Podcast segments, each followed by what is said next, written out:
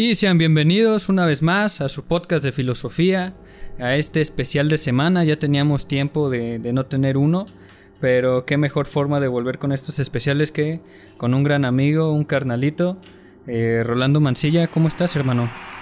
Muy bien, muchas gracias. No mames, estoy en el, en el Sharkas. Ah, huevo, Aquí estamos, ¿Cómo, ¿Cómo te sientes, güey? Este, cansadín, cansadín, pero la neta emocionado de estar aquí. Está, está muy interesante este pedo. Sí, a huevo, güey. Este, bueno, eh, para la, audiencia, mi humilde audiencia que no te conoce, güey, cuéntanos un poco sobre ti, güey. Ok, este, mi nombre es Rolando. Generalmente me presento como Rolando Mancilla, es mi segundo apellido. soy escritor en mi tiempo libre. Eh, estudié animación y arte digital, igual que aquí mi estimado Ansira. Y eh, pues ya empezando esto, quiero dar como dos disclaimers muy importantes. Número uno es, soy una persona muy ruidosa, entonces háganse un favor ustedes mismos y no escuchen esto con audífonos. Eh, y número dos es, eh, no me considero un erudito del tema del que vamos a hablar. Soy un aficionado, me gusta mucho el tema, yo estoy muy clavado y muy metido en esto, pero por si después hay comentarios como, no, eso no es así. Este, ok, estoy abierto a críticas y correcciones porque, insisto, solo soy un fanático del tema. No soy una eminencia ni un erudito, entonces creo que con eso es todo.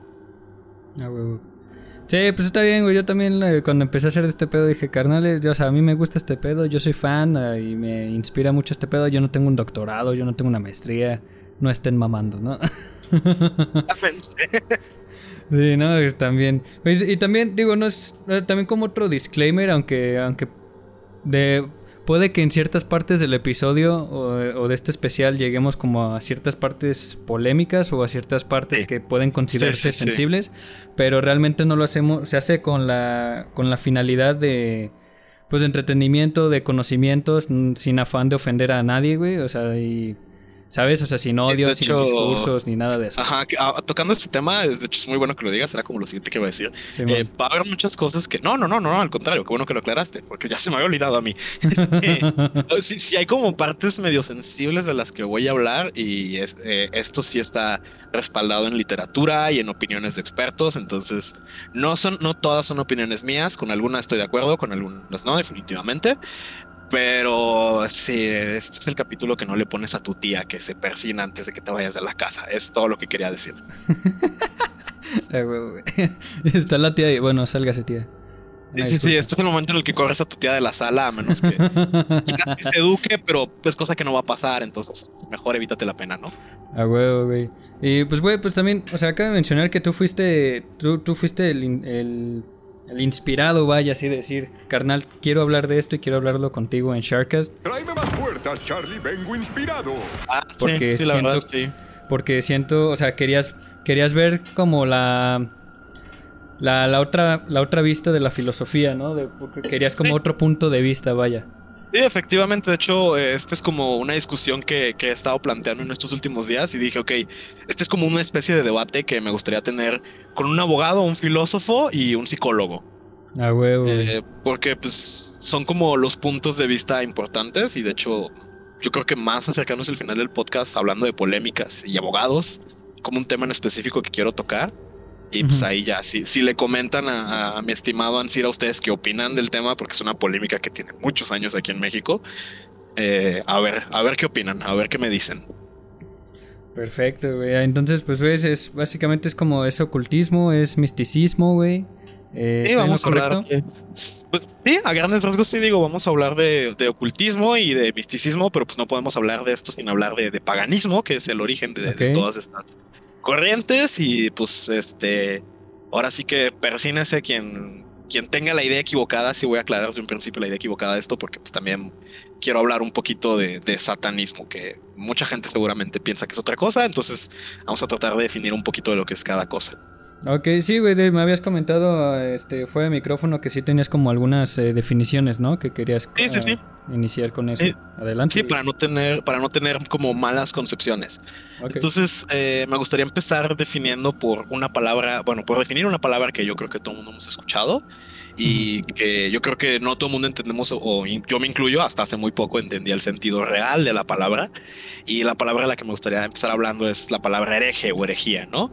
Eh, Entonces, la palabra hereje, su, su definición y su raíz real, es, eh, viene de un término griego que significa elijo o quiero o escoger. Y su derivado como tal ya en latino es hereje. Este, es una, una, palabra empleada para calificar a aquellas personas que se sostenían de opiniones o creencias contrarias a la fe y su iglesia.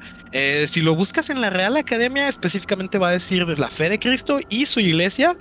Y aquí ya desde entrada ya estamos en tela de juicio y discusión porque pues sí va por ahí, pero no va por ahí, ¿no? O sea, esto dando un poquito de contexto, viene mucho de que antes de Constantino que fuera emperador de Roma, eh, la palabra hereje pues tenía otra connotación, ¿no? Porque los herejes eran los católicos, carnal, ni siquiera eran lo que hoy diríamos paganos. Eh, Constantino fue el que empezó a cambiar la religión, ¿no? Ahí en Roma. Así es, y de hecho yo, yo esta historia cada rato la cuento en las pedas y, me río mucho. Con este escudo vencerás y todo el pedo, güey. Sí, sí, sí, sí, sí.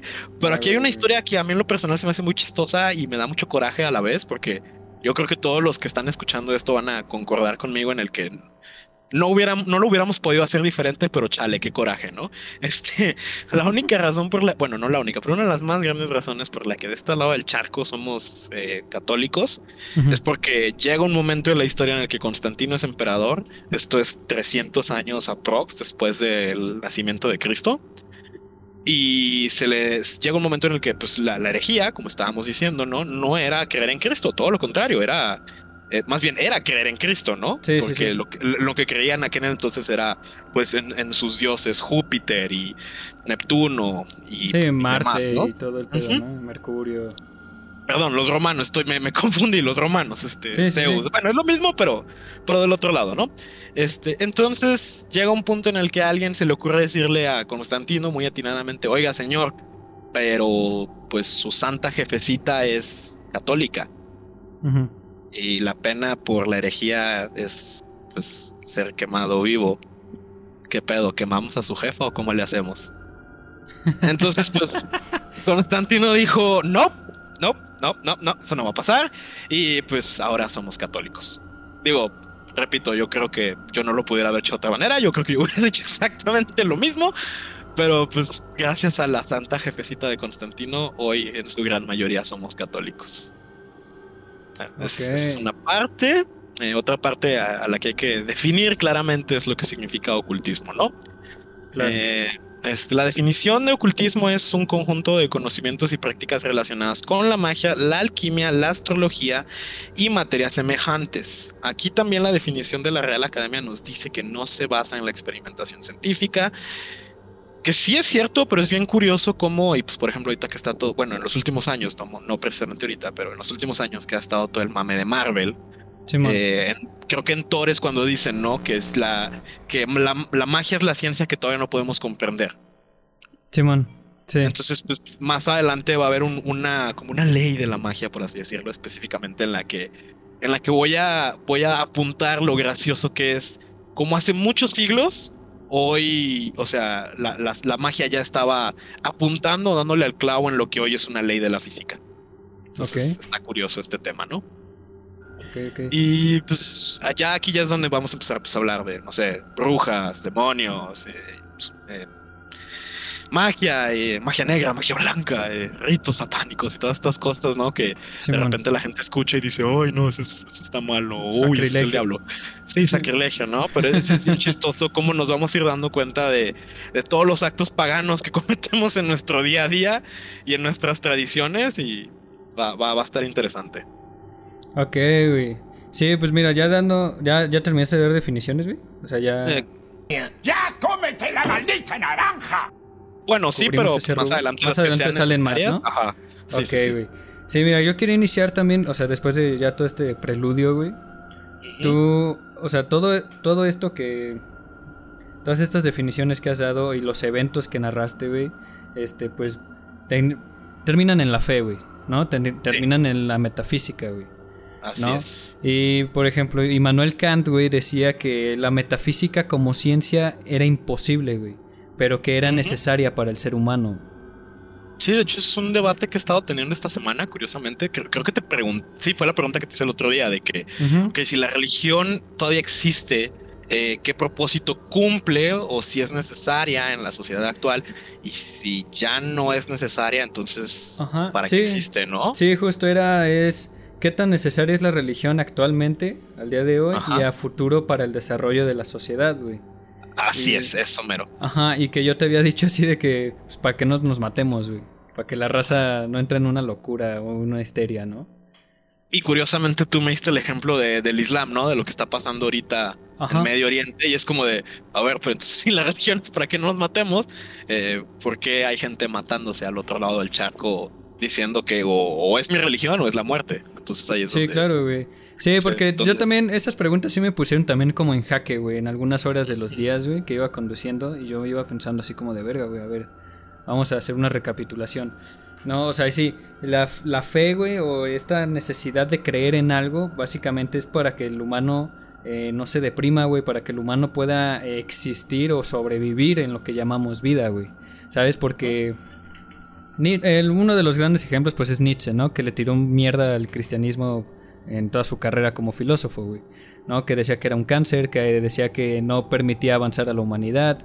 Pero en, en una de sus obras él explica que el humano adopta esta fe por el miedo al abismo, güey, por el miedo a, todo, güey. ¿Qué, hay después, no? O sea, me muero y ¿qué pasa? O sea. Sí, claro, o sea, y no solo, no solo a la muerte o al más allá, sino a, a cosas que te abruman al día a día, a desamores, a corazones rotos, a la pérdida de un familiar, a la pérdida de un trabajo. Es como Dios proveerá.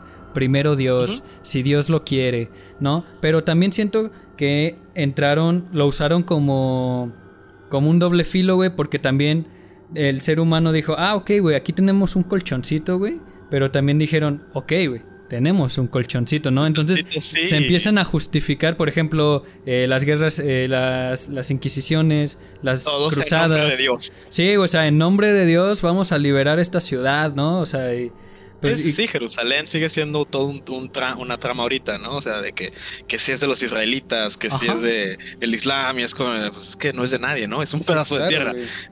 Sí, totalmente. Pero, eh, pero bueno, aprovechando que tocaste eso, este, no, no sé qué tanto te quieras desviar, porque es parte de, pero a la vez no es parte de eh, todo este tema de que, ay, sí, disculpe quien esté escuchando esto, no es con afán de ofender a nadie, repito, pero pues es esta parte de que me gustaría apuntar dos cosas, ¿no? Número uno es como lo drástico que ha cambiado el concepto de Dios o dioses desde que existe el monoteísmo, porque antes, eh, por ejemplo, volviendo a los romanos, ¿no? Eh, celtas, griegos, eh, ¿qué más? Vikingos, o sea, mm, religiones de antaño, egipcios, sobre todo aztecas. Claro, claro, o sea, todas las religiones que conocemos, bueno, culturas y religiones que conocemos, ¿no? Eh, en aquel entonces, los dioses, yo creo que, y como comprobado hasta cierto punto históricamente, más que representar fuerzas divinas, representaban conceptos, explicaciones y respuestas a dudas que el humano tenía y que no tenía como contestar, ¿no?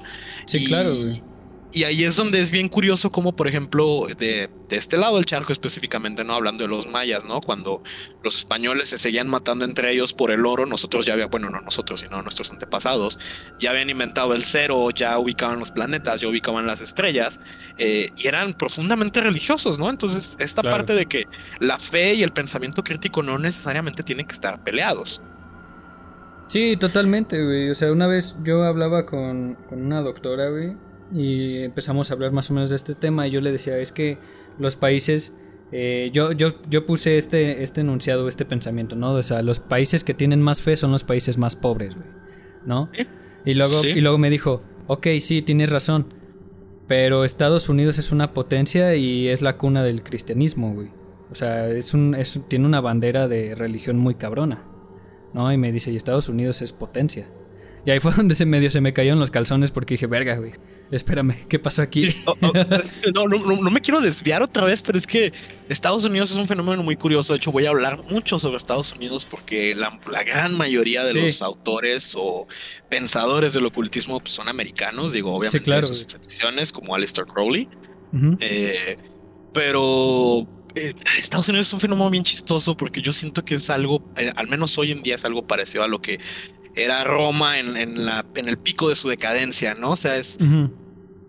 se, están, yo siento que de cierta manera se están comiendo medio vivos entre ellos, ¿no? Y tiene mucho que ver entre que hay muchas corrientes de pensamiento y, todos, y la gran mayoría, no todos, pero son muy extremistas, ¿no? Y viven en un túnel de realidad en el que no pueden ver más allá de lo que los rodea o simplemente no quieren ver más allá de lo que los rodea. Entonces pues, tienes este grupo de gente que no es ni siquiera la mitad del planeta y sin embargo gastan casi la mitad de los recursos del planeta y son los autores de las polémicas más grandes del planeta. Entonces, pues es imposible no voltearlos a ver, ¿no? Pero yo creo que es gracias a este fenómeno en el que, híjole, hay, hay, hay tanto de todo de ese lado que uno ya no sabe ni qué está pasando, ¿no? Sí, claro, por supuesto, Y pues bueno, ya para volver, sin, sin desviarnos, pues a ver, te, te doy la, la tutela, güey. O sea, ya para que entremos. O sea, yo medio abrí la puerta, güey. Pero bueno, entremos ya a lo que sería como el ocultismo o el misticismo o todo este tipo de cosas, güey, para seguir. Ok, gracias. Como te comentaba, es imposible hablar de ocultismo y misticismo sin hablar del paganismo, ¿no? O sea, pues, porque de aquí viene todo. Entonces, eh, hay como un concepto que me gustaría definir, eh, volviendo a la definición de cosas. Eh, por ejemplo, la palabra demonio que pues, es algo que pues, se va a mencionar de vez en cuando en esta plática, eh, viene del, del, griego daimon, eh, que según Platón era un espíritu que se nos asignaba, que al, momento de nacer, ¿no? si les suena parecido al bautizo, ahí me avisan, así como un ángel guardián, digamos. Okay. Entonces, apuntando así como en la lista de, de check, ¿no? En la, en checklist. Número uno, este, el, el bautizo viene de un ritual griego, de una creencia griega, ¿no? Entonces, eh, antes de empezar ya como a, hablar de, del cristianismo y el fenómeno que es, porque es un fenómeno tanto para el, para, o sea, para el paganismo y el ocultismo y el misticismo, porque gracias a este a esto nacen eh, pensadores de contracorriente, por decirlo de algún modo, que son los grandes autores del misticismo. Eh, me gustaría mencionar de manera muy breve, es un tema que a mí me encanta, pero pues no, no me voy a clavar tanto, el tema de la sagrada feminidad y el gnosticismo. El gnosticismo, en pocas palabras, para no extenderme mucho, es el mito original en el que se basaron los católicos después de la llegada de Jesús para decir que, o sea, que ah, esto es divino y así es, ¿no?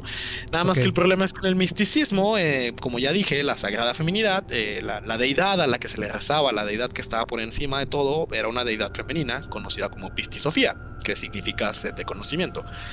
Y Pistisofía tenía una especie de dios adversario, que era un dios represivo, un dios castigador, un dios fúrico, eh, cualquier parecido con la realidad es pura coincidencia. Y Pistisofía hablaba de que pues, la, la, fe y la salvación del alma de uno está a través del conocimiento, de la introspección y del conocimiento de los sentidos del universo.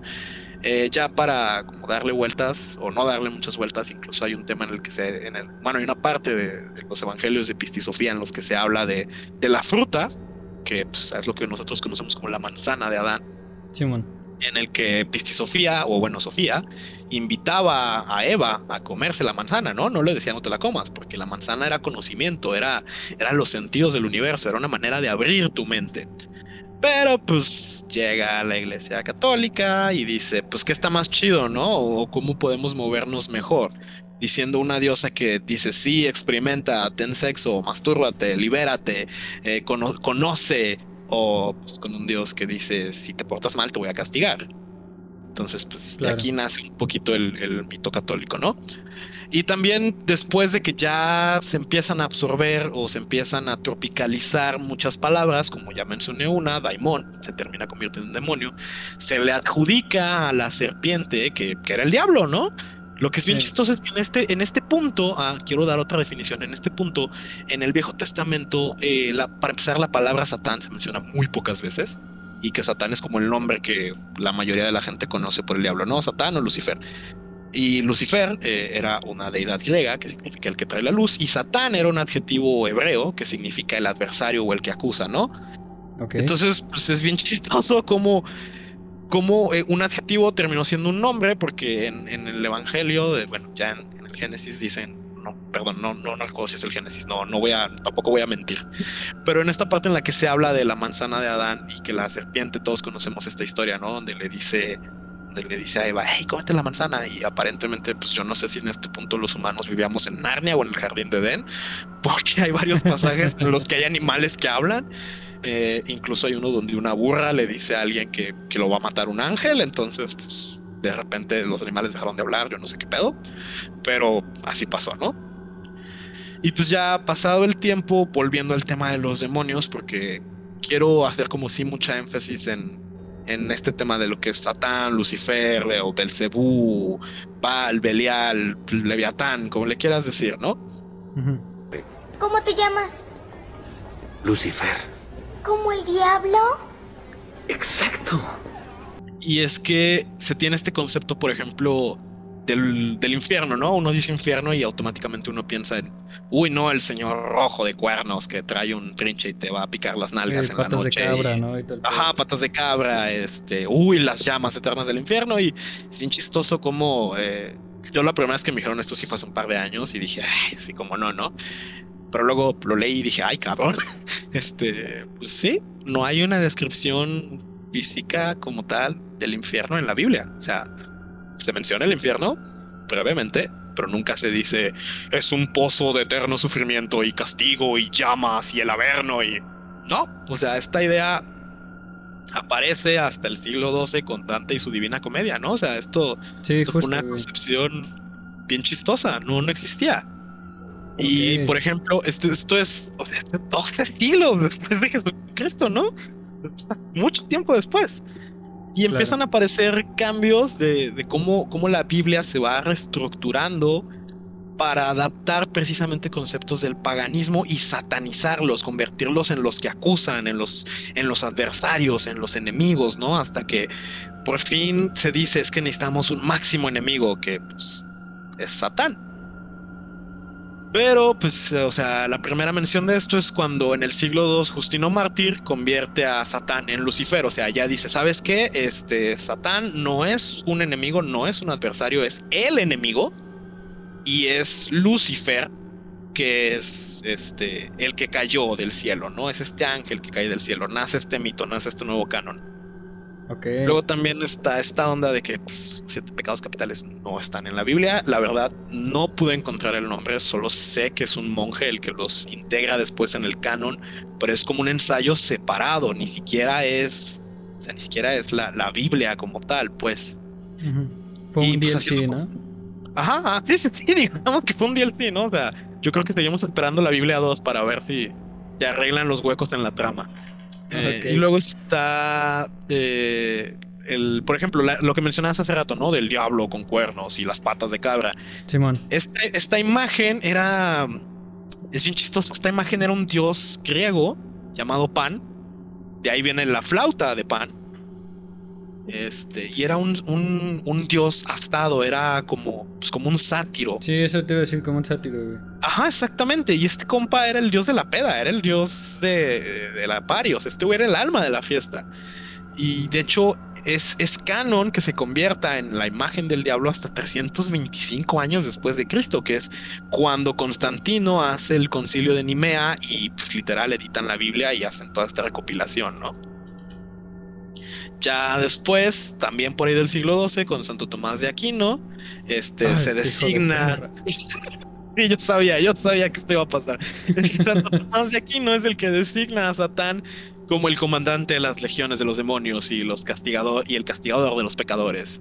Entonces, vamos viendo cómo periódicamente esta, esta figura que su o sea, que originalmente era un adjetivo, pasa a ser un nombre y después un dios que no hacía otra cosa que echar fiesta, eh, pues se convierte en un monstruo, ¿no? Digo, Claro. obviamente la, la iglesia tenía sus como sus preocupaciones respecto a, a por qué darle esa imagen a Pan. No, no fue coincidencia, no fue nada más. Ah, es que se ve como que da miedo, ¿no? O sea, fue por varias cosas. Número uno es que Pan era, eh, a pesar de que Zeus y su familia son como, es, a pesar de que son como los, como los que todos conocemos, en su mayoría, digo gracias Disney, pero pues, por algo los conocemos, eh, Pan era el dios más adorado, o sea, era el que más culto se le rendía y esto se prueba históricamente en la cantidad de altares que se encuentran de él. Claro. Y pues segundo, porque pues Pan representaba todo lo que la iglesia no quería, ¿no? O sea, Pan era un dios bisexual, era un dios de la fiesta, o sea, lo mismo que Sofía, básicamente, pero pues este ya estaba encarnado en un concepto más moderno. Y pues ya ni hablar de las malas traducciones, ¿no? Ya no me voy a meter en eso porque sí, eso ya está muy polémico y alguien se va, o sea, más de uno se puede molestar. Nada más quiero como remarcar que la, la Biblia se traduce del hebreo al latín o se mal traduce del hebreo al latín hasta el, hasta el 382 después de Cristo. Sí, Entonces, claro. Ya avanzando, ahora sí que un poquito más. No, güey, eh, pues es que, bueno, hay un pequeño paréntesis, güey. Ajá. Sí, también cuando ya se empezó a hacer, o sea, cuando empezaron a hacer todos los cambios o cuando empezaron a, a homogenizar como la religión y todo este pedo, muchas otras eh, religiones o mitologías también fueron bien afectadas, güey.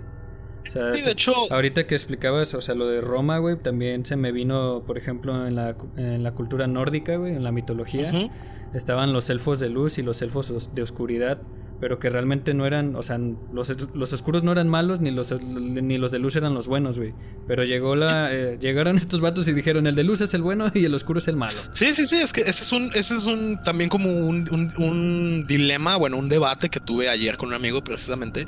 Y es que antes de que llegara la iglesia católica había, sobre todo en, en los ídolos paganos, había balance, había un equilibrio, ¿no? Había formas que, o espíritus que simplemente le, le pertenecían a la naturaleza, ¿no? No eran ni buenos ni malos, so- solo eran. Como Claro. es el caso de los, de los Fey en la mitología británica, bueno, no británica, en la mitología de Britania, o sea, antes de que Sí. se convirtieran al catolicismo, ¿no? Que es todo esto de las hadas y los duendes. Entonces, es eso, no, no eran buenos ni malos, o sea, ellos nada más existían y eran fuerzas de la naturaleza. Sí, claro. Y, y aquí es donde ya eh, quiero tocar para empezar a darle forma a lo que es el misticismo como lo, como lo- como lo conocemos hoy, eh, la magia. Ok. Este, primero que nada, me gustaría decir que la magia, o, o sea, está presente desde la existencia de la humanidad. eh, porque es, este, por ejemplo, esta onda de las pinturas en las cavernas, ¿no? Eh, más adelante voy a hablar como que es la, lo que es la magia de simpatía, pero ellos no estaban retratando así como, lo, así como los romanos o otras culturas que están sus pinturas, o sea, estoy hablando de culturas precristianismo, eh, previas al cristianismo, ¿no? eh, pintaban no lo que estaba pasando, sino lo que querían que pasara. Estaban buscando atraer esto, ¿no? Entonces ahí, desde ahí hay como una magia y, y siempre, insisto, y también siempre ha estado presente en nuestras, sobre todo en las culturas prehispánicas, ¿no? O sea, los chamanes, los espiritistas, los curanderos, que pues, poco a poco fueron evolucionando, incluso los alquimistas, ¿no? Que hoy son químicos, los curanderos, que hoy son médicos. Pero todo esto viene de prácticas ocultistas y, y místicas.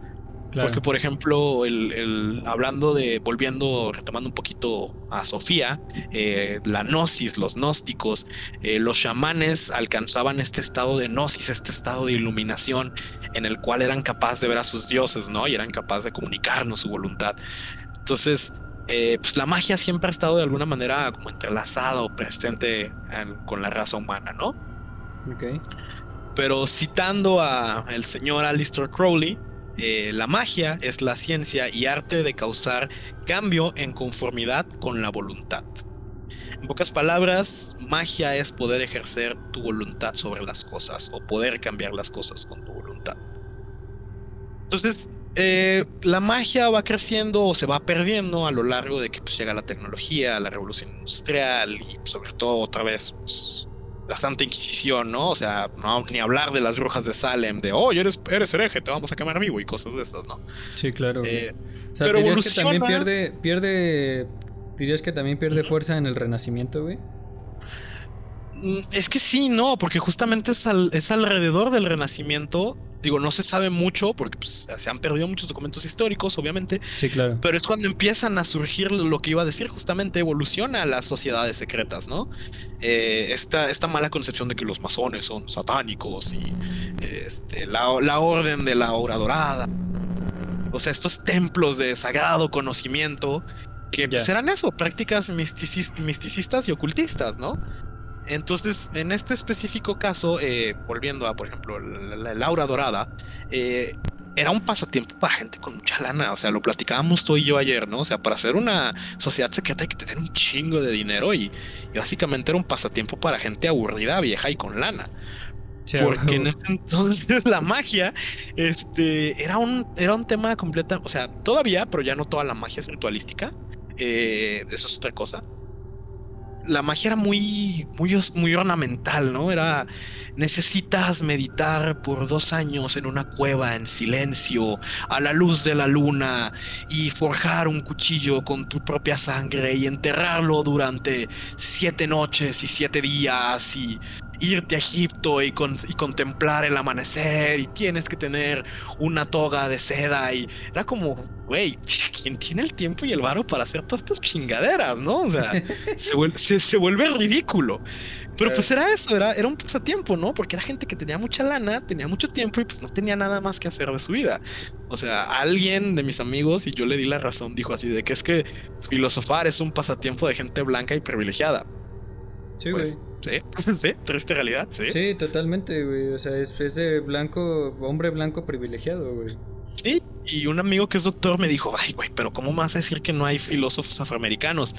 Y le dije, pues no, güey, digo, no quiero ser racista, no quiero sonar culero, pero pues al ser esclavos la gran parte de su historia, ellos se preocupaban porque iban a comer mañana, güey, no, no porque el sol salía, ¿no? O sea, sí, totalmente, o sea, eso lo hablaba ayer en otro episodio, güey.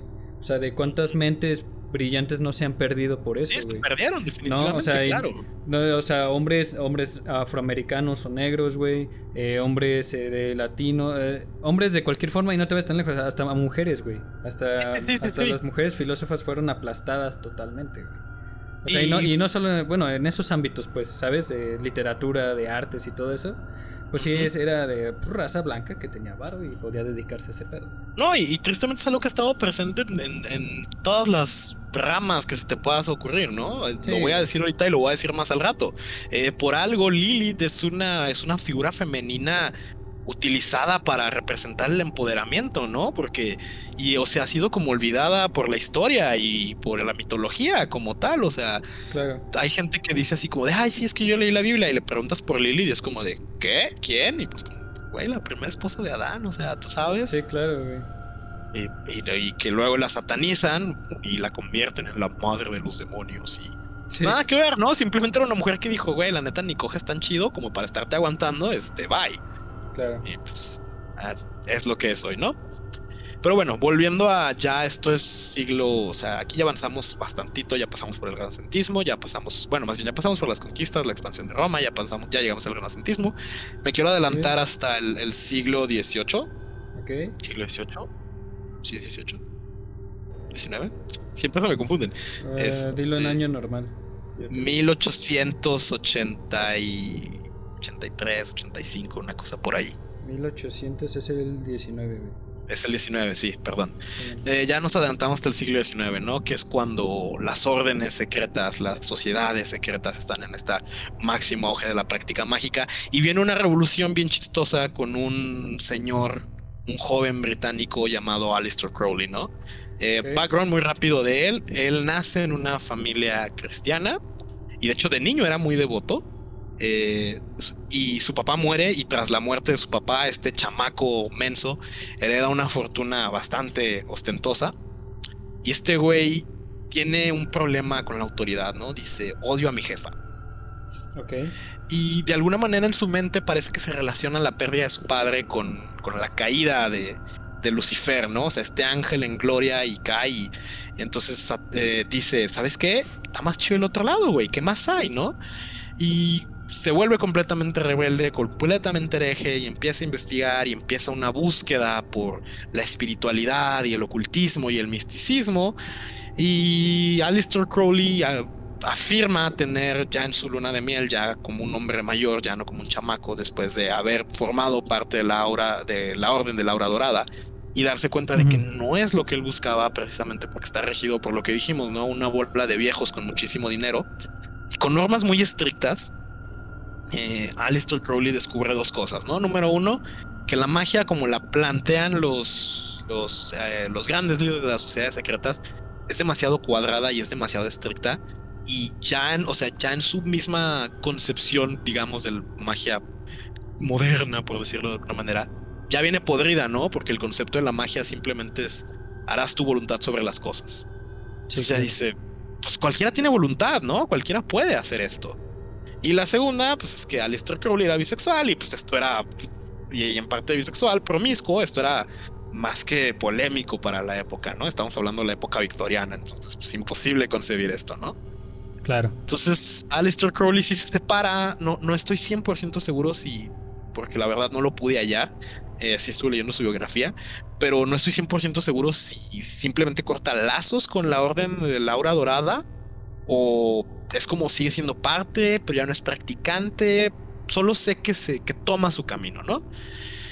Y ya en su luna de miel en Egipto tiene una visión su esposa en la que le dice que el dios Horus le está hablando y resulta que el apodo que le da su madre a Alistair Crowley eh, en algún momento, de hecho este no era su nombre de pila, él se cambia su nombre para, para precisamente pues, su, para dar su imagen de, de, ocultista, ¿no? Que es, que es una práctica muy común. Eh, por ejemplo, más adelante voy a hablar de él, pero está, por ejemplo, Lucian Graves, él es el fundador del templo satánico. Y pues, Lucian Graves no es un nombre real, ¿no? Es, un seudónimo que utiliza precisamente para este personaje que es fundador del templo satánico. Entonces, pues lo mismo hace Aleister Crowley, ¿no? Eh, se cambia el nombre y dice, pues este soy yo, este es mi nuevo, nuevo mi nueva persona, ¿no? O sea, esto es lo que le voy a ofrecer al mundo ahora. Y a base de, esta transformación, cuando llega un momento en el que a Mr. Crowley le lo expulsan del colegio católico en el que estaba y le dice a su, mamá de, ¿por qué te expulsaron? Y él dice, pues porque presumí que una prostituta me pegó sífilis. A la verga. Él lo dice orgullosamente, ¿no? sí, y su mamá le dice, es una bestia. Y este güey dijo, a huevo. Y se lo quedó. O sea, portó con orgullo ese nombre toda la vida. O sea, quiero como hacer este flashback. Porque cuando su esposa le dice, cuando está en en el Egipto, así de que, oh sí, este, tuve una visión y no sé cuánto, eh, resulta que van al museo y la y Alistair le pide a, le pide a su esposa Rose identificar el dios que le está hablando. Y cuando le apunta a la vitrina en la que está una tablilla de madera que hace referencia a este dios, resulta que el, el museo le había numerado como el número 666, ¿no? Ok, ok. Entonces, entonces este güey dice, ah, huevo, güey, el número de la bestia. Claro que sí, cabrón, esto era el destino. Y pues Aleister Crowley escribe después de un trance de tres días su primera obra ocultista, que es este el libro de la ley. No lo puedo citar, precisamente porque es lo que te dice el libro. O sea, si lo quieren leer y están interesados. Güey, que es esto el club de la pelea, güey. No, no, literal, te dice que no lo puedes citar, no lo puedes reimprimir, no lo puedes alterar. Es como una especie de viaje introspectivo que solo aquellas personas que deseen tenerlo lo pueden llevar a cabo. Si quieren que se les sacuda un poquito la cabeza, sí les recomiendo leer el libro de la ley, son 14 páginas. Les voy a ser bien sincero, no entendí ni no entendí la mitad del libro. Hay que leer el resto de la obra de Crowley para entender de qué está hablando, entonces es un poco confuso, pero es interesante. Entonces, ya para no, no perder tanto tiempo, Alistair Crowley termina fundando el Telema, que hoy es una religión, pues tiene varios dioses. Y el Telema, aunque yo no me considero lo que dicen, lo que se le dice Telemite, Telemita, eh, creo que tiene una máxima muy interesante, que es hágase tu voluntad hagas el total de tu, de, tu voluntad, la única ley será el amor, o la única ley es el amor. Entonces, cuando Aleister Crowley saca esto, todo el mundo dice, a huevo, güey, esta es la excusa perfecta para ser un, un hedonista de mierda, ¿no? O sea, puedo hacer lo que se me chingada gana, porque es hágase mi voluntad, ¿no? Sí, claro. Y, y, a lo que se refiere voluntad con el telema es volviendo al principio de la magia, ¿no? O sea, poder transformar con tu voluntad la realidad que te rodea, las cosas que están alrededor de ti, tu destino, por así decirlo. Y era eso, o sea, es haz tu voluntad en función de ser la mejor versión de ti mismo, en función de alterar tu realidad. O sea, tu máxima voluntad, no, no, no tu voluntad mundana de en este momento tengo, tengo sed y quiero tomar agua, sino en el momento de que quiero hacer esto, pero para hacer esto tengo que mantenerme vivo y en este momento tengo sed, entonces para mantenerme vivo tengo que saciar esa sed. O sea, no es nada más el momento, es ir un poco más allá, ¿no? Claro. Y pues al mismo, a la par de Alistair Crowley hay un tal Gerald Garner, que es el autor de Witchcraft Today o Brujería Hoy y The Meaning of, Witchcraft, 1959 y 1954, respectivamente sus obras. Y esta madre es la de lo que hoy, ¿te acuerdas que te decía que quería hablar también como del impacto en la cultura que tiene el ocultismo. Eh, es lo que hoy conocemos, a nosotros no nos tocó tanto, les tocó más a nuestros padres y pues obviamente más del otro lado del charco, porque esto fue grandísimo en Reino Unido y en Estados Unidos, que es lo que le conocemos como el New Age, ¿no? Llega la Wicca y dicen, güey, qué chingados es el New Age. Si escuchaste a Enya alguna vez en tu vida, él... Ya sabes que es New Age. Este, eso es New Age. Esa es la música New Age. Y es esta onda de la Wicca, de retomar los, los hábitos de las brujas y del celta, de adorar la naturaleza y el dios astado y la diosa luna, el dios padre, la diosa hermana, y se celebran los ciclos lunares y cosas por el estilo, ¿no? Entonces, ya en siglo XX es donde me gustaría volver a, volver a tocar esta parte de cómo, cómo, el, cómo el paganismo, cómo el ocultismo va metiéndose como la humedad en nuestras tradiciones, ¿no? Porque, por ejemplo, está está, o sea, bueno, nosotros cada vez más, porque pues lo consideramos como una tradición interesante, ¿no? Que es eh, el Halloween, este, ah, luego está el Yule, que es la Navidad, o luego, por ejemplo, yo me acabo de enterar justamente hoy que la tradición del, del rosario, esta parte de que estás pasando las, este, las, ¿cómo, se llama? Ah, las bolitas o de estas ah, ¿no? Es que se me fue el nombre. Sí, tiene un nombre, Sí, es un nombre. Sí, sí, sí. van pasando las bolitas del rosario. Esto es una práctica budista, güey. Esto era para mantener el cuerpo entretenido y hacer que la gnosis, la mente llegara a la gnosis. O sea, para que tu cuerpo se quedara aquí y tu mente se fuera a otro lado. Entonces, otra tradición tropicalizada. También está el Halloween, que se discute mucho si es el All Hallows Eve, que es la noche de todos los santos, o el Sahaim, no, no sé si lo estoy pronunciando bien la neta. Sí, yo, yo había leído ese pedo del Sahaim o el Salheim o un pedo así, güey, que, pero que si era pagano esa madre, güey. Sí, sí, no, porque por ejemplo, eh, el Sahaim el, y el y la Noche de Todos los Santos se celebran sí o sí en el, en el, en el fin del verano, ¿no? Que es el equinoccio para el otoño-invierno. Sí, pero y luego, o sea, la, la, práctica de dar dulces y esto y el pedo, o sea. Sí, eso no era parte del Sahaim, eso es, parte, eso es hasta que llegue el Hollow Sip. Es una tradición que celebran los colonos ingleses cuando llegan a América en el siglo X, en el siglo XV. O sea, era esta tradición de ponerles máscaras a los niños y darles dulces, pero los dulces no eran para los niños, eran para los monstruos y las brujas. Era una ofrenda para que no se llevaran a los niños. Simón. De hecho, este, volviendo otra vez a cultura, por ejemplo, no sé si los que nos están escuchando, yo creo que sí la mayoría, vieron la película que se llama The Witch. Este, que es con esta Anna Taylor Joy. Ah, muy buena, güey. Eh, a mí en lo personal me parece una película muy pretenciosa, pero está, pero está chida. Este, pero el tema con esto es que e, es, eh, habla de eso, ¿no? De, por qué hacían estas cosas. Pues porque le tenían miedo a todo lo que no conocía, ¿no? Estaban en una tierra inhóspita, entonces, pues a, qué se aferraban, pues a Dios, güey, porque Dios era el único que los iba a proteger. Sí, claro. Entonces, pues, ay, güey, los brujas y los lobos y los demonios y. Uh.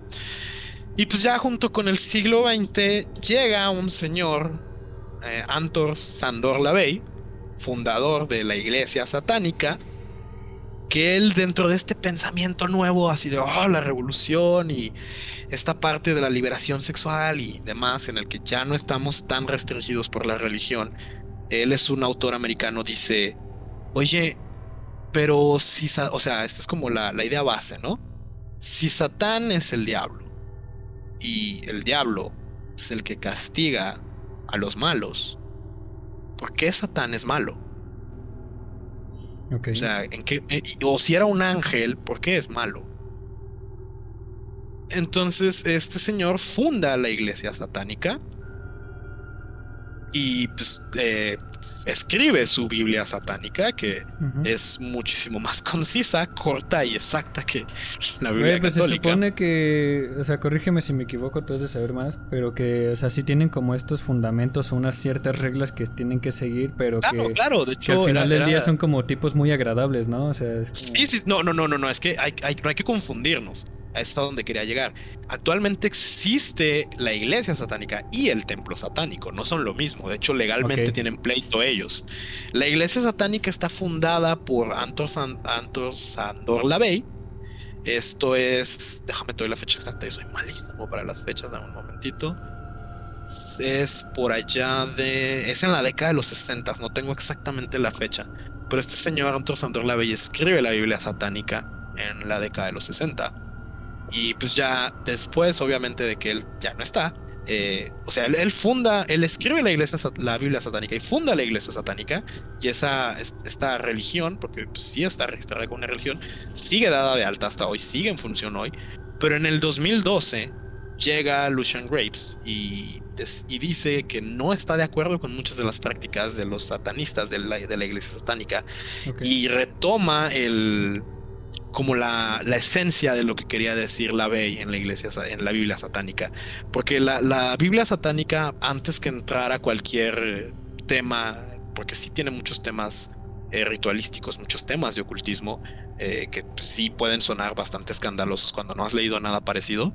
Eh, te dice que te, explica como el lado filosófico de todo, ¿no?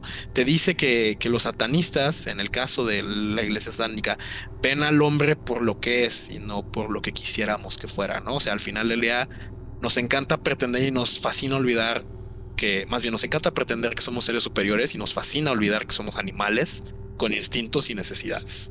En todas las galaxias que he visitado, todas las especies son iguales. Todas creen que son el centro del universo. Y no tienen ni idea.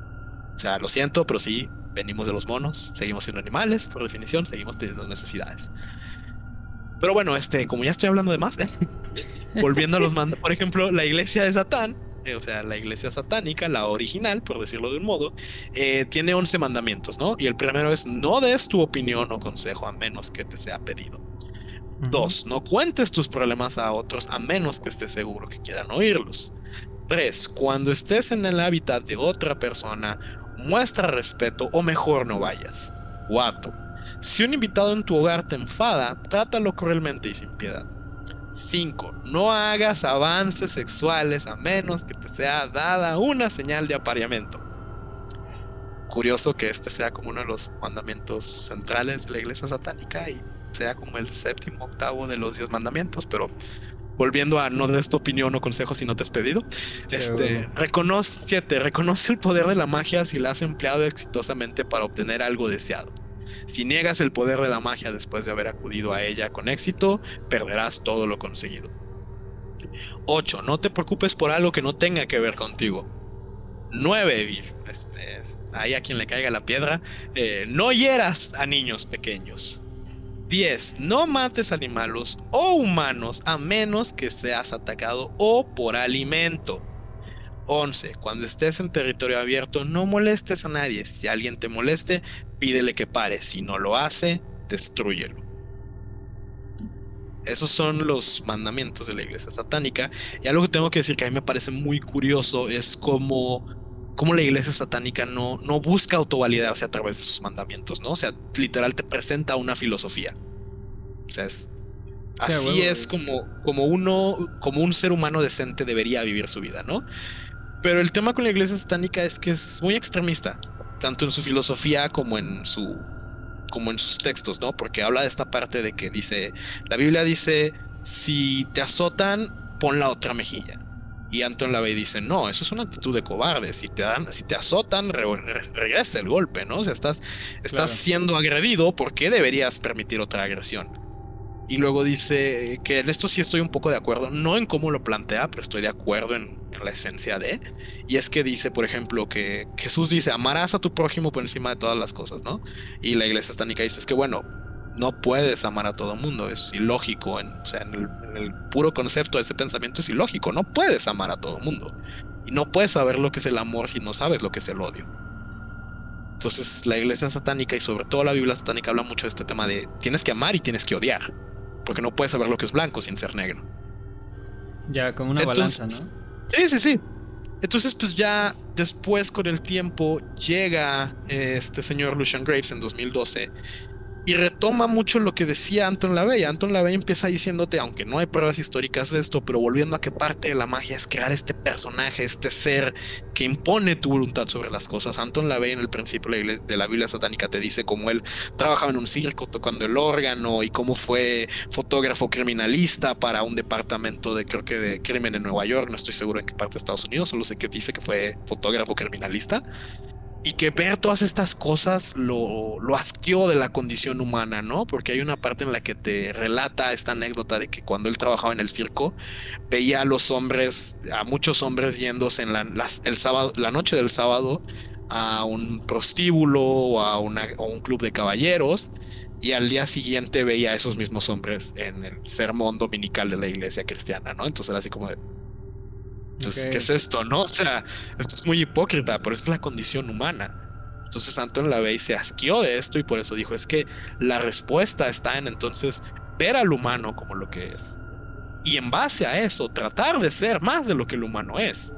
No poner al humano en un estatus divino nomás porque sí. Entonces, pues, ya después llega, insisto, Lucian Graves y dice una cosa que le molesta mucho a él de la iglesia satánica, o bueno, que no va con él, es que es toda esta parte de los de la magia ritualística, ¿no? En el que sí tienen sus rituales y las velas negras y los cantos eh, y demás. Y pues esto en su, esto en cierta parte propicia que nazca el pánico satánico. A lo mejor a ti y a mí nos tocó como ya nada más la colita, pero seguramente la mayoría de la gente que está escuchando esto se va a acordar de Pikachu es más poderoso que Dios o que no nos dejaban ver los caballeros del zodiaco. Mamadas de esas, ¿no? Porque era Yu-Gi-Oh es el diablo. Sí, Yu-Gi-Oh es el diablo y esas cosas, ¿no? Cuando pues, Satán es un pobre, es, neta, Satán es un chivo expiatorio, güey. Este, en, el principio también de la, de la Biblia satánica, Anton Lavey tiene una cita que dice: Satán es y ha sido el mejor amigo de la, de la iglesia, porque si no fuera por él, no sí, claro, güey. O sea, necesitaban un villano. Y de hecho, yo no sé si te acuerdas de esto, o no sé si aquí quiero citar a Herbie, a uno de nuestros maestros que es una frase que como, como escritor amateur y espero algún día como guionista se, va a quedar muy pegada en mí. Y es que Herbie nos dijo una vez que una historia o uno, un héroe solo es tan bueno como su villano. Como su villano, sí, güey, a huevo. Entonces, pues aquí pues, la gente necesitaba un villano y pues estaba este pobrecito señor con cabeza de chivo que nada más le gustaba echar peda y hacer orgías y dijeron, ese güey es malo, ese güey es el diablo. Y hay una frase, creo que es en el, en el libro de la llave de Salomón, que dice que los demonios son los ídolos caídos sin vida de los paganos. Entonces, pues sí, o sea, pues, si, ves la historia, ves cómo, cómo, los van convirtiendo literal a una que quiero mencionar, volviendo a cómo se ha metido, cómo se ha metido como la humedad el, el, el, ocultismo y el, y el, paganismo en nuestra, en nuestra cultura, es por ejemplo, nosotros no celebramos Pascua como tal, ¿no? O sea, no hacemos esta onda de los huevitos y los conejos, pero sí tenemos la semana Pascua. Sí, claro. Y la, Pascua se le atribuye a una diosa que se llamaba Ishtar. Este, e Ishtar era una diosa que representaba, que, si no mal recuerdo es este, babilónica, es una diosa que representaba la fertilidad. Por eso la Pascua se celebra en primavera, porque es un tributo a la, a, la fertilidad, a la feminidad. Por eso en Estados Unidos los huevos y los conejos, ¿no? Por eso se celebra en primavera, insisto. Entonces la iglesia llega y dice, no, no, no, no, no, no, no. Y la convierten en Astaroth. Este es el origen de Astaroth. Astaroth es un demonio lascivo, ¿no? Que se supone que influye y le susurra a las mujeres al oído y a los hombres que le sean infiel a su pareja. Y pues es eso, ¿no? O sea, ¿cómo conviertes un, una deidad que adora la feminidad y adora la fertilidad en algo malo? Pues como, igual que con Lilith, ¿no? La desacreditas y la conviertes en algo negativo. Claro. Pero pues ya volviendo al templo satánico, que es donde me, donde me gusta mucho su forma de pensar. Ellos tienen otra forma de pensar y ellos tienen, ellos no les llaman mandamientos, ellos les llaman tenets, que no estoy seguro de que haya una traducción literal de tenet como tal. Pero lo que ellos dicen es, número uno, uno debe actuar con compasión y empatía hacia todas las criaturas en acorde a su razón.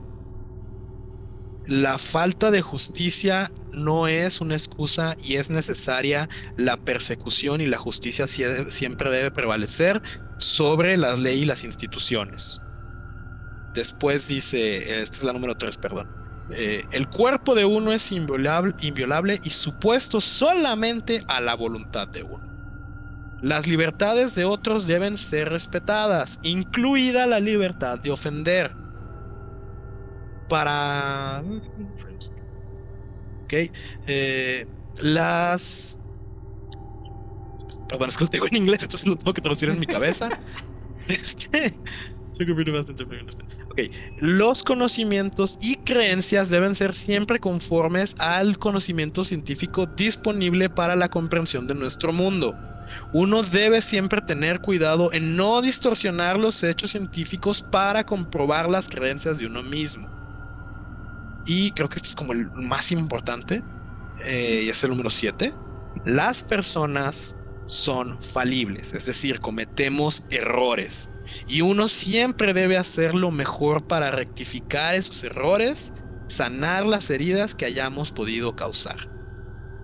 Entonces se separan por una muy sencilla razón y es el templo satánico, a diferencia de la iglesia satánica, no cree en los temas ritualísticos. La iglesia satánica es una religión no teocrática que sinceramente yo en mi muy muy humilde opinión creo que es el siguiente paso que tiene que dar la religión en evolucionar para ser más aceptada por nosotros los jóvenes y más mm, humilde y prolífera en el futuro, ¿no? O sea, es esta parte de que cuando hablamos de la iglesia satánica, del templo satánico, de la Biblia satánica, de Antro Sandor Lavey, Satán para ellos no es una deidad, no le rezan al diablo, es una figura filosófica.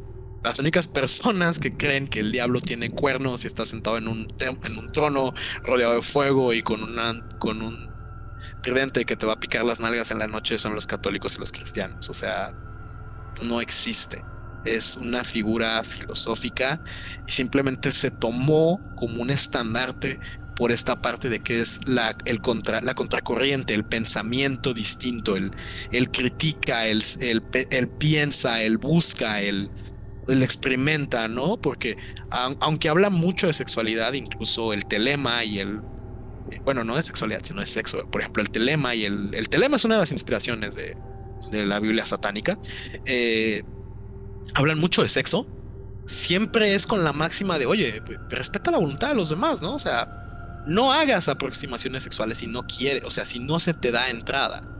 O sea, tan sencillo como eso. Y es como, sí, sí, diviértete, sí, experimenta, sí, haz lo que quieras. Pero siempre respetando la libertad y la, la voluntad de los demás.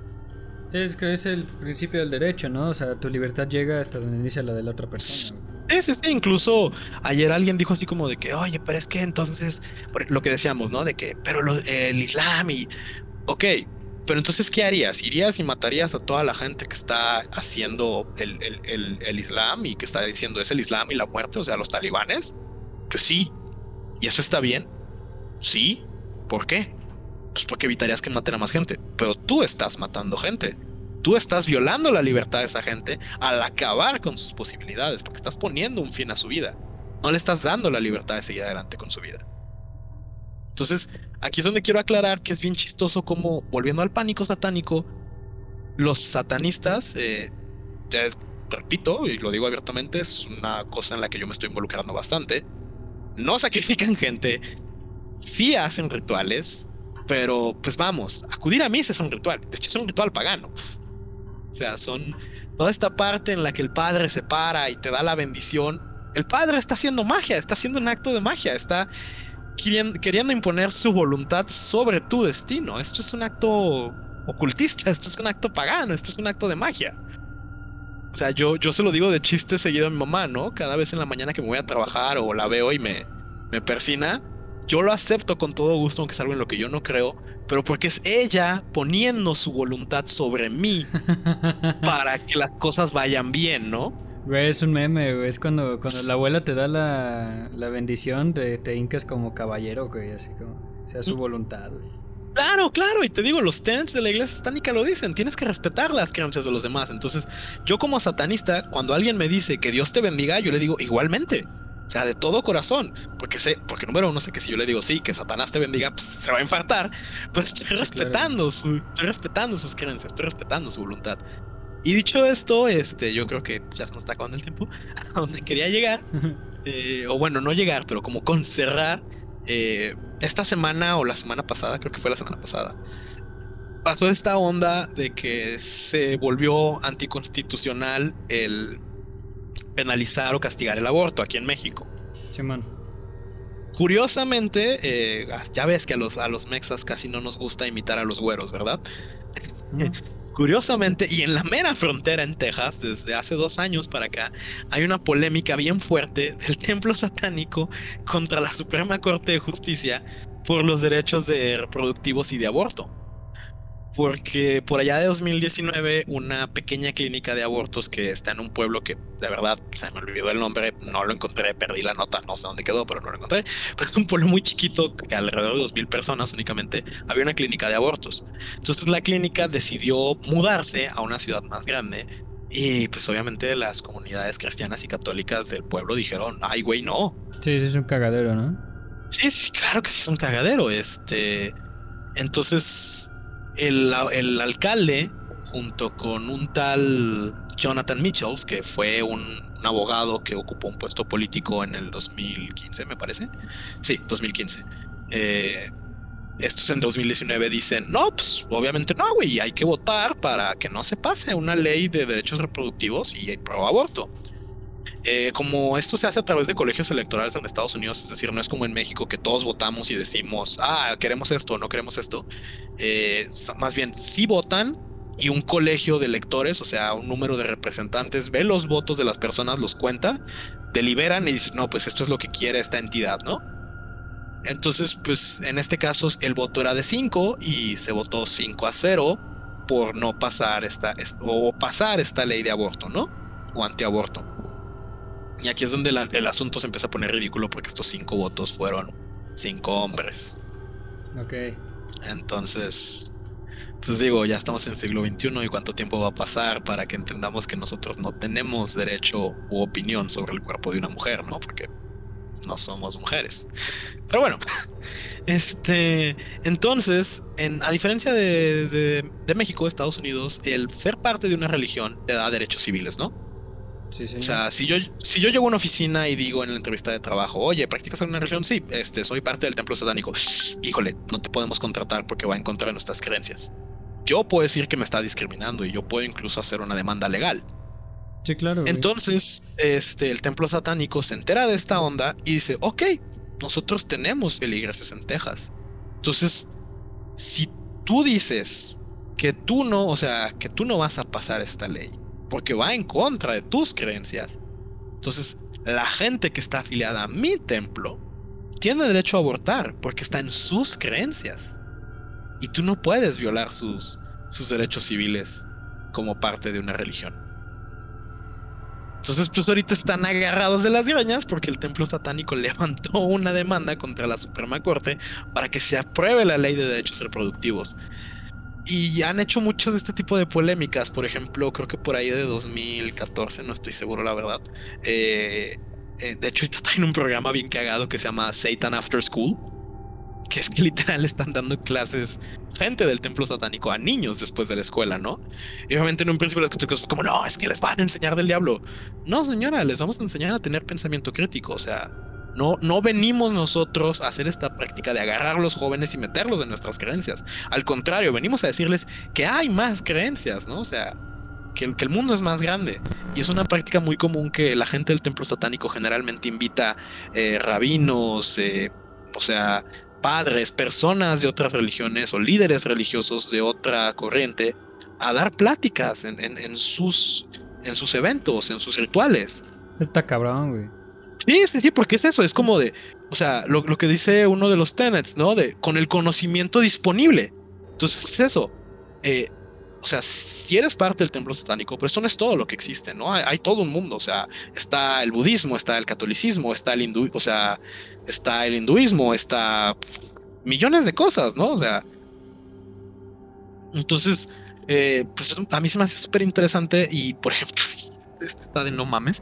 Eh, hubo un tiempo en el que había una estatua de, en, la verdad no recuerdo dónde, pero en algún lugar de Estados Unidos había una estatua, bueno, una escultura eh, de los diez mandamientos, ¿no? Entonces el templo satánico en su libertad de culto dicen, oye, eh, pero si hay una, escultura de los diez mandamientos, pues yo quiero poner una, estatua de Baphomet. No, porque eso es del diablo. Pues sí, pero eso es de Dios. Yo no creo en Dios. No, pero es que vas a mal influenciar a la gente. ¿Por qué? Si yo no me estoy imponiendo mi libertad de culto. Total, pusieron la estatua.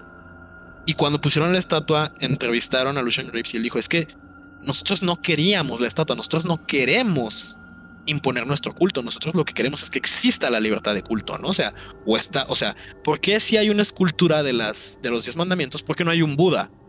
¿Por qué no hay un, un, un Krishna? ¿Por qué no hay un Ganesh? O sea, ¿por, qué no hay un, ¿por qué no hay un Odín? O sea, es o, todos parejos, o todos, o todos parejos o no. Punto. No, no es que queramos poner a, a Baphomet ahí, es que queremos que no esté. O están, no están, güey. Sí, claro, Entonces, un feligres cristiano, al días después de que pusieran la estatua, chocó su auto contra la escultura de los diez mandamientos, no contra la estatua de Baphomet, sino contra la escultura de los diez mandamientos, para decir que esto lo había hecho un satanista. Ya. y pues ya, lo último con lo que me quiero ir es, eh, hay un debate muy interesante, bueno, lo último que quiero decir, no sé si hay algo más que agregar o si hay algo más que quieras preguntar.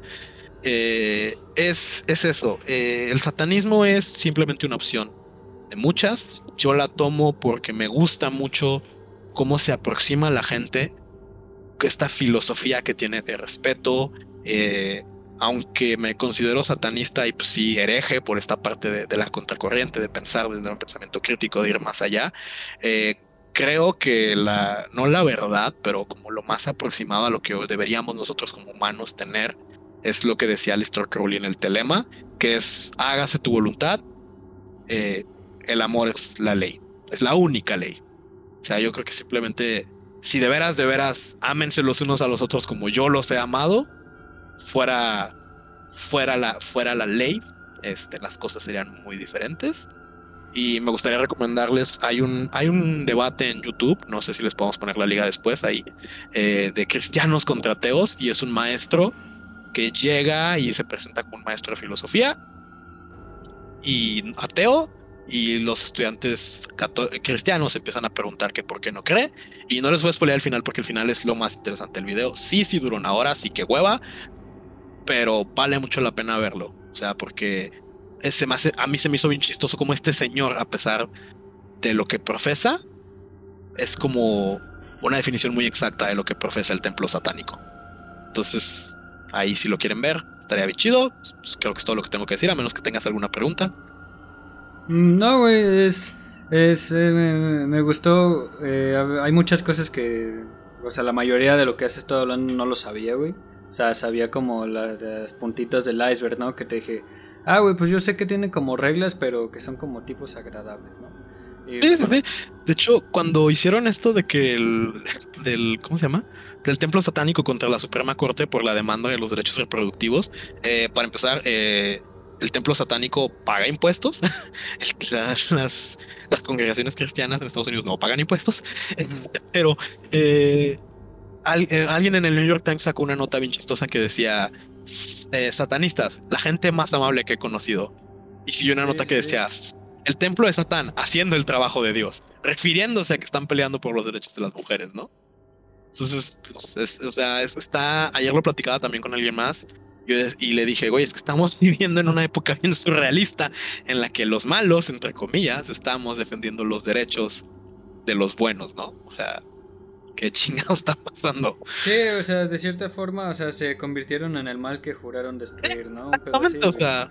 Pero, o sea, está cabrón porque ya entiendo un poco mejor, güey. Eh, y por ejemplo, me recalco mucho o regreso mucho a las preguntas que tú me hiciste el otro día, güey. ¿No? Que fue lo de eh, la religión para el futuro del desarrollo de la sociedad y cómo está actualmente. Y el por qué, ¿no? Yo te dije, no, güey, pues es que el humano, el ser humano necesita creer en algo. Y, No la verdad no me acuerdo, perdón que te interrumpa, no me acuerdo si es, si es Crowley o, o la Bey el que, no, si es la Bey, el que dice en la Biblia satánica, que bueno, en un punto dice, es que ¿por qué magia? ¿Por qué ritualismo? ¿Por qué estas prácticas tan oscuras? Y lo que queremos probar es que la conciencia y el hombre, güey, pues porque el hombre necesita pan y circo, güey, o sea, no lo vas a convencer de que hay algo más si tú no le demuestras visualmente que hay algo más, ¿no? Tiene que haber algo, algo maravilloso para que lo haga creer. Sí, sí, claro, güey, o sea, así fue, es, funciona, es como el principio del simio, güey, lo dice Roberto en Creativo, güey, o sea, dice, somos simios, güey. O sea, tenemos que darnos una recompensa para, para entender que ah, es algo bueno, ¿no? Para hacerle entender a alguien más que esto le conviene, güey, o, que debería de creer en tal cosa, güey, ¿no? Eh, y también me, me, dijiste que me habías preguntado que si la religión había evolucionado lo suficiente como para cumplir los propósitos, ¿no? Todo este tipo de cosas, de seguir creyendo, de seguir evolucionando. Eh, te di como unos puntos y, o sea, como el, que el que el pedo era siempre nuestro libre albedrío, nuestra libertad de elegir, güey. ¿No? Porque hasta tú me dijiste, ¿crees que una nueva religión marcaría alguna diferencia? Y yo te dije, no, güey, o sea, porque, o sea, va a haber un cambio, puede que exista el cambio, pero siempre va a haber alguien en contra, güey. ¿Sabes? O sea, y lo hemos visto desde los sumerios, o sea, desde las antiguas civilizaciones y todo el pedo. Siempre hay alguien que esté en contra, güey. O sea, inclusive todos estos autores, todos estos pensamientos, güey, nacen a partir de ir en la contra y hasta tú lo has sí, sí, es, muchísimas veces. Es lo que diste, o sea, eso es ser un hereje. Un hereje es ir en contra del pensamiento de lo establecido. Eh, o sea, pongámoslo en, el contexto, pues no necesariamente tiene que ser un contexto eh, religioso, un contexto, porque, eh, por ejemplo, ya, bueno, no sé cuántos tipos quede, pero para paréntesis rápido, ¿no? De, cómo, cómo, la herejía, cómo el ocultismo ha cambiado nuestra cultura. existe un concepto de magia que se llama magia caos, que es este tema de que llega un autor y dice, ¿sabes qué, güey? O sea, igual que Crowley, ¿no? Todo este pedo de que, uy, güey, es que necesitas este, toda esta onda ritualística y todo este, o sea, todas estas herramientas para hacer magia. No, güey, o sea, no tiene sentido, ¿no? Entonces llega este señor, déjame te doy el nombre, se me, se me olvida, porque yo la verdad a la magia caos no le voy mucho, pero está muy interesante. Mm, el caoísmo perteneció ¡Ah! Se me hace que te lo voy a deber. Pero el punto es que este güey fue en su momento. Eh, anduvo, o sea, anduvo cerca de Aleister Crowley. En su momento participó en la Orden de la, de la Hora Dorada. Y después se unió al. Ah, mira, aquí está la respuesta que, que yo mismo me estaba haciendo hace rato. Al, a la Astrum Argentum, que es la estrella de plata, que es la orden que funda Aleister Crowley después de que sí se separa de la, de la Orden Dorada, ¿no? Y este mismo señor que hace la magia, que empieza con todo el tema de la magia caos, después funda otra corriente que se llama Souskia Cultus, que es ya la magia caos. Em, ya, para no irnos muy lejos, ¿no? La magia caos es. No o sea, la magia es lo que tú quieres que sea. Y nacen los sigilos, lo que hoy conocemos como logotipos, ¿no? O sea, por ejemplo, tú ves la, el símbolo, la N roja en un, en un fondo negro y sabes que es Netflix. Sí, sí, sí pero para ti Netflix representa tus series favoritas, tus películas, algún recuerdo muy cagado que tengas, el Netflix and chill con tu novia de los domingos, cosas así, ¿no? O sea, es, es, esta conglomeración de información que si tienes el conocimiento para leerlo, lo puedes leer, porque representa todo eso. Entonces llega el, la magia caos y dice, hay que hacer los sigilos. Y son estos símbolos que para el mago o, la, o el individuo tienen toda esta aglomeración de conocimiento, pero solo él los puede leer o a quien se los enseña los puede leer. Entonces cualquiera puede hacer magia. Y esto, curiosamente, esto es en la década de los 70 y después viene a pasar en la cultura pop con el grunge, con el anarquismo en la música, que está el ejemplo, este, digo aquí si no, si no me quiero tumbar lo que dijo Badía en Leyendas Legendarias, pero es el único ejemplo que se me ocurre en este momento, eh, de lo que pasó con Sex Pistols, ¿no? O sea, Sid Vicious tocaba de la verga, güey. Pero el punto era demostrar que cualquiera podía hacer música. Igual Kurt Cobain no era un, excelente guitarrista, pero un muy buen compositor. Entonces, él logró hacer llegar su obra a pesar de que no tenía como la habilidad para hacerlo. Y es eso, es cualquiera lo puede hacer. Entonces, pues, es, es un punto de vista muy interesante y creo que va un poquito con la mano de, de este, o sea, ya para cerrar ahora sí, creo, no Sí. sé, porque ya sabes que si casi no me callas, yo sigo mamando y mamando y mamando hasta el fin del mundo. O sea, para cerrar esto de que no necesariamente tienes que estar afiliado, no necesariamente tienes que ser parte de, digo, claro, todos los humanos tenemos este sentido intrínseco de pertenencia, queremos ser reconocidos, queremos ser apapachados, queremos ser parte de un grupo, pero es eso, o sea, de la magia existe si quieres que exista, eh, y no tiene que ser a través de algo, no tiene que ser a través de alguien, no tiene que ser a través de un de una entidad religiosa, o sea, puede ser nada más tu fe, o sea, todo lo decimos, ¿no? El karma y el dharma que el karma y el dharma es básicamente magia. El karma, porque la, la, la ley máxima de la magia es, es arriba como abajo, es abajo como es arriba. Lo que haga el mago se refleja en el universo, ¿no? Ya. O sea, Sí, se- bueno, la... Entonces es eso, es... es, mm, textualmente, o sea, citando, es la magia se fundamenta en la magia simpática. Como es arriba, es abajo, como es abajo, es arriba. Como se comporta uno en el universo, lo refleja. Entonces es esto, es el karma y el dharma, ¿no? Y esto es, el karma es un conocimiento ancestral, o sea, es, si te portas mal, te va a ir mal, güey. Si te portas bien, te va a ir bien, punto. Entonces esta Sí, parte claro. de que en la fe, en el aspecto religioso, eh, a mí el, el ocultismo me ha hecho ver que, pues, ¿qué es eso, no? Que, que, la, que la fe, la religión, la magia es un buffet, güey. Tú te puedes comer lo que quieras, no porque comes de uno estás limitado a no comer del otro, ¿no? Los elites están ciegos, Inquisidor. Pero yo haré que recuperen la vista. Sí, claro. güey. Entonces, es eso. Por eso yo te preguntaba de, ¿crees que una nueva religión? Pues sí, a lo mejor sí, a lo mejor no. Pero pues, güey, una opción más, una opción menos, a lo mejor no hace daño. Sí, no, güey, ya, o sea, ya para concluir el episodio, güey, o sea, mi, yo sigo quedando en la misma conclusión, güey, o sea, de que si, la, si la podemos tener el buffet, güey, podemos tener un buffet de, de poca madre, güey, súper chingón, güey, pero pues está eso, tenemos el libre albedrío, tenemos un chingo de opciones y hasta, y realmente creo o sea, yo creo que ninguna religión, güey, este, o movimiento va a generar un gran cambio o va a generar o sea, un parteaguas en la historia de la humanidad si no se une la raza, güey. O al menos si no es la mayoría, güey, ¿sabes? Porque fue lo que yo te expliqué el otro día, así de que no, güey, es que siempre estamos divididos, güey, siempre estamos en conflicto, güey.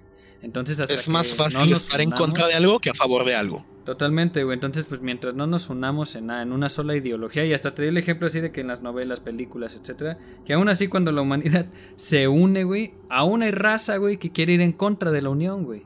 Sí, o sea, alguien alguna ¿No? vez hizo un chiste de, güey, si a nuestra generación le tocara una invasión zombie, habría activistas que defenderían a los zombies, porque es que todavía son humanos, güey, tienen derechos. Sí, claro, güey, totalmente. güey. quiere comer. Sí, sí, sí, o No. sea, te doy la razón. Siempre va a haber, siempre va a haber un, un movimiento en contra, güey. Y aquí el Sí. chiste es que el movimiento que esté a favor sea mucho mayor o más fuerte que el movimiento en contra, güey, para que al menos se pueda progresar en algo, güey, ¿sabes? Pero, o sea, yo me voy con eso del episodio, güey. Eh, y creo que con eso lo podemos finalizar, ¿sabes? Creo que ya así como ahora sí, cerrando, lo último que me gustaría decir es ahorita que dijimos todo esto de que la unión, repito, creo que el siguiente paso en la evolución del tema religioso, espiritual y de fe es, es las religiones no teístas. O sea, creer en nosotros. No necesariamente creer en algo más allá. Entiendo que siempre vamos a necesitar como algo que nos quite la incertidumbre, pero para unirnos necesitamos creer en nosotros encima de todas las cosas. A huevo. ¡Tarán! no, sí, güey, estoy, estoy de acuerdo contigo, güey. No te, re- no te voy a refutar algo, güey. Este, y pues bueno, eh, espero que les haya gustado este episodio. Espero que lo hayan disfrutado como yo. Aprendí varias cosas chingonas, eso es lo que me gusta. eh, siempre estar aprendiendo cosas. Eh, realmente no, yo no atacaba como los movimientos, siempre como de existen, chingón, mientras no me haga nada a mí, güey, pues bah, no hay ningún pedo, sí. ¿no?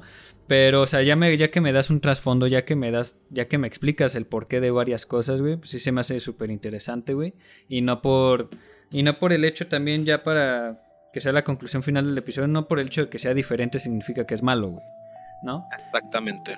Y pues bueno, espero que lo hayan disfrutado como yo. Este fue un otro especial de semana. Y pues nada, nos vemos hasta la próxima.